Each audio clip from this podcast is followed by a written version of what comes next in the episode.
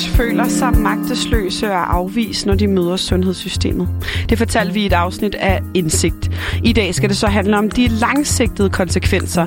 For mange forældre har siden henvendt sig til os. De fortæller, at de er gået ned med stress efter lange sygdomsforløb med deres refluxbørn. For hvordan påvirker sådan et forløb et barn, og hvordan påvirker det forældrene? Det er det, vi skal tale om i dag. Mit navn er Anna Munk Heidorn. Tak fordi du lytter med.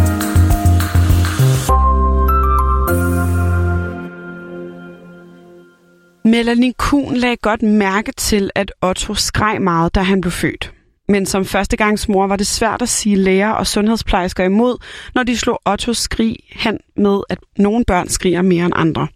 Men tvivlen nagede stadig hos Melanie og hendes mand. Otto vågner skrigende og tydeligvis i smerter op til 15 gange i døgnet. Han sover næsten ikke, han er omtoget af smerter og har ikke overskud til at lege og tumle. Og det er helt typisk for et barn, der lider af smerter.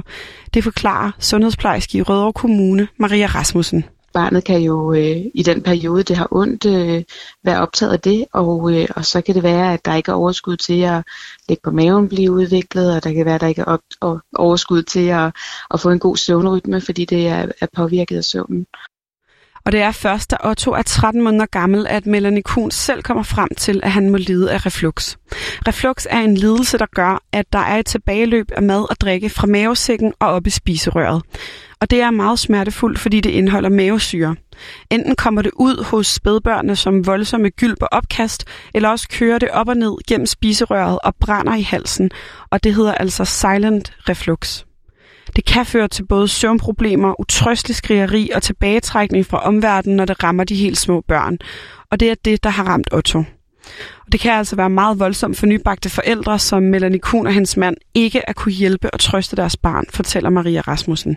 Deres fineste opgave, det er jo at, at sørge for, at deres barn trives og glad udvikler sig. Så de er jo enormt påvirket af det, og, øh, og kan både være følelsesmæssigt påvirket, og de kan være stresset af det. Så, øhm, så det har en indflydelse på hele forældrekonstellationen og, øh, og der hele familiens trivsel. Og det pres er også tungt for Melanie Kuhn og hendes mand. For Otto når at fylde næsten halvandet år, før de endelig finder en type medicin, der hjælper ham. Det er Melanie selv, der i månedsvis har presset på for at få Otto udredt, både hos sin egen læge, hos sundhedsplejersken og hos en børnelæge. Og hun foreslår også selv det præparat, som lægen ender med at udskrive til Otto. Og det hjælper altså. Alt er ikke rosenrødt, men for første gang i sit korte liv, der er Otto ikke konstant smertepræget. Og Melanie kun oplever en fremgang hos sin søn. Den lettelse, det skaber i hende, gør hende nærmest euforisk, men der går ikke længe, før det ændrer sig radikalt det resulterer så i, at, øh, at jeg lige pludselig faktisk øh, øh, bliver øh, syg selv, altså på den måde, at jeg får en belastningsreaktion. Øhm, da jeg ligesom går og er glad, jamen, så indhenter det hele mig, og min verden den ramler ligesom. Det starter med, at jeg ikke øh, kan præstere de samme ting på arbejde mere, og jeg, øh, jeg har lidt til gråd. Og fordi jeg så i den periode er gravid, så, øhm, så er lægen meget ops på, at vi skal, vi skal komme det her til livs. Altså vi skal have kigget på mig, inden at, øh, at det når at udvikle sig. Og derfor så henviser han mig ret hurtigt til en, øh, til en psykolog, da jeg får stillet den her, øh, eller da han ja, siger, at jeg har fået en belastningsreaktion og Melanie er langt fra den eneste, der har kæmpet med eftervirkningerne af et langstrakt forløb med sit refluxbarn. Alene det seneste døgn har 14 forældre henvendt sig til os med samlydende historier. Og de har blandt andet det til fælles, at de alle er gået ned med stress, posttraumatisk stresssyndrom eller andre psykiske efterreaktioner, efter at have kæmpet for at få deres barn i behandling for reflux. Der findes ikke nogen officielle tal for, hvor mange forældre, der har en efterreaktion efter et refluxforløb med deres barn. Og faktisk findes der generelt meget få tal om emnet. Et af de få studier, der er lavet om refluxbørn og deres forældre, er et studie fra 1999. Her undersøgte forskere fra Royal Children's Hospital i Australien emnet. Og resultaterne var altså, at møder med refluxbørn rapporterede generelt flere negative følelser. De oplevede langt mindre glæde ved f.eks. måltidssituationer, og de græd også hyppigere end andre møder. Og Werner Petersen, der er børnelæge gennem 40 år og har tilset over 10.000 børn med reflux, han har også oplevet, at mange forældre ganske rigtigt kan få psykiske men af at have et barn med reflux. Jeg, jeg oplever, at en del møder går ned med posttraumatisk stress øh, øh, ved at have et refluxbarn. Man mister glæden ved, bar, øh, ved at have et barn. Fordi du har et barn, der hele tiden simpelthen græder og nærmest skriger, øh, fordi at når syren den ligesom øh, skulper op i øh, spiserøret, det reagerer de på. Det, det er en meget trængt gruppe, og der er nogle børn, der ikke trives og har en, øh, jeg kan man sige, en god øh, spædbørnealder. Og det er ikke kun på det følelsesmæssige plan, at øh, både Melanie og hendes mand bliver ramt af Ottos konstante smerter. Både dem og mange andre de forældre, vi har haft kontakt med, er blevet sygemeldt fra enten deres studie eller arbejde efter et langstrakt refluksforløb med deres børn. Og tal for Stressforeningen viser, at bare en enkelt stresssygemelding koster en virksomhed i omegnen af 1 million kroner. Melanie Kuhn, hun arbejder som forretningsudvikler, og hendes mand er selvstændig. Og de mange, mange måneder, hvor Ottos reflux ikke blev diagnostiseret og behandlet, det har kostet mange sygedage og stressede situationer på arbejdet. Og det har stadig konsekvenser for familien i dag. Altså, der, det er jo tit, jeg må tage telefonopkald fra øh, børnelag, og hvor vi har måttet øh, øh, afbryde dagens øh, møder, fordi at øh, nu, øh, nu er den gal igen, altså at han, øh, han, han øh, kaldt hjem fra vuggestue, for, fordi han er syg. Altså, det er jo de her månedlige infektioner, der ligesom kommer i hælene på, på det her refluxsygdom. Ikke? Altså øh, med, med mellemmødebetændelse og snot og hoste, altså ud over, hvad der er normalt for andre børn.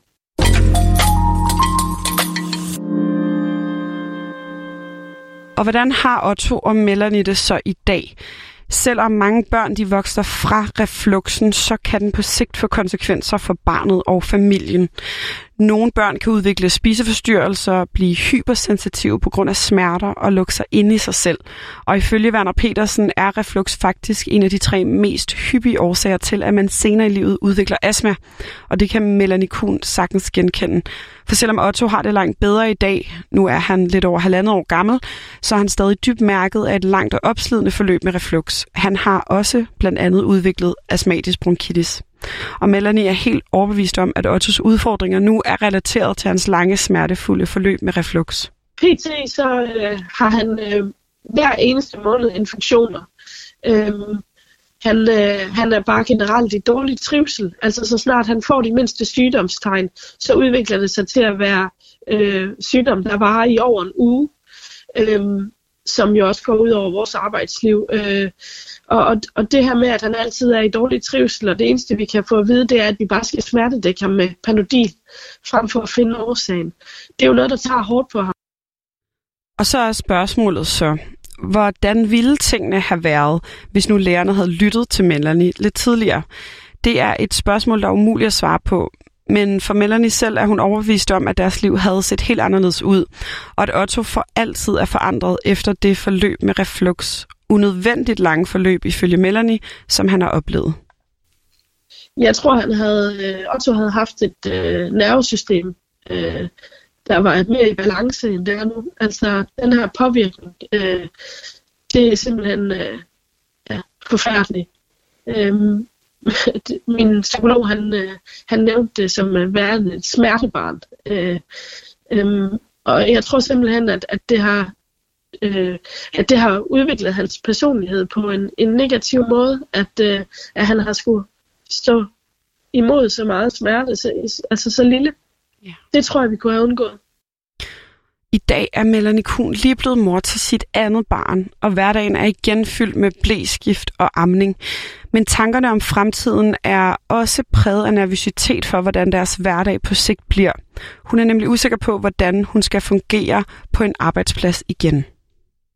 Man skulle tro, at nu går jeg på barsel, og at det er barn nummer to, der, øh, der fylder meget i dagligdagen og i min bevidsthed, altså med de her ting, man nu skal som, øh, nybagte forældre med blæskift og så videre. Men det, der fylder, det er simpelthen øh, vores søn, som selvfølgelig har fået det bedre, men som hver eneste måned er ramt af de her øh, er ramt af sygdom simpelthen, og bare klynker og er utilfreds, og ja, bare generelt har det dårligt.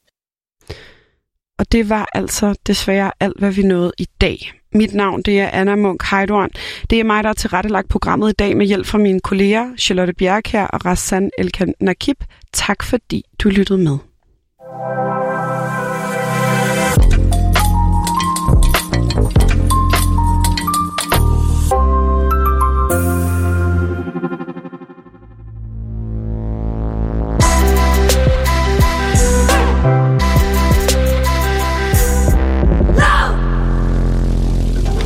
Det her er Klub. Vi hopper dybt ned i alt den kultur, der former os. Dyk for dyk.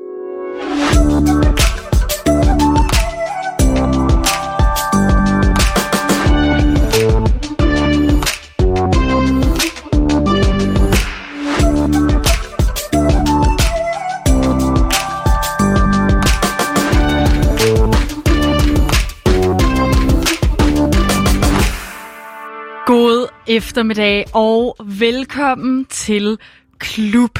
Der er mange forskellige intro jingles, der findes til det her kultur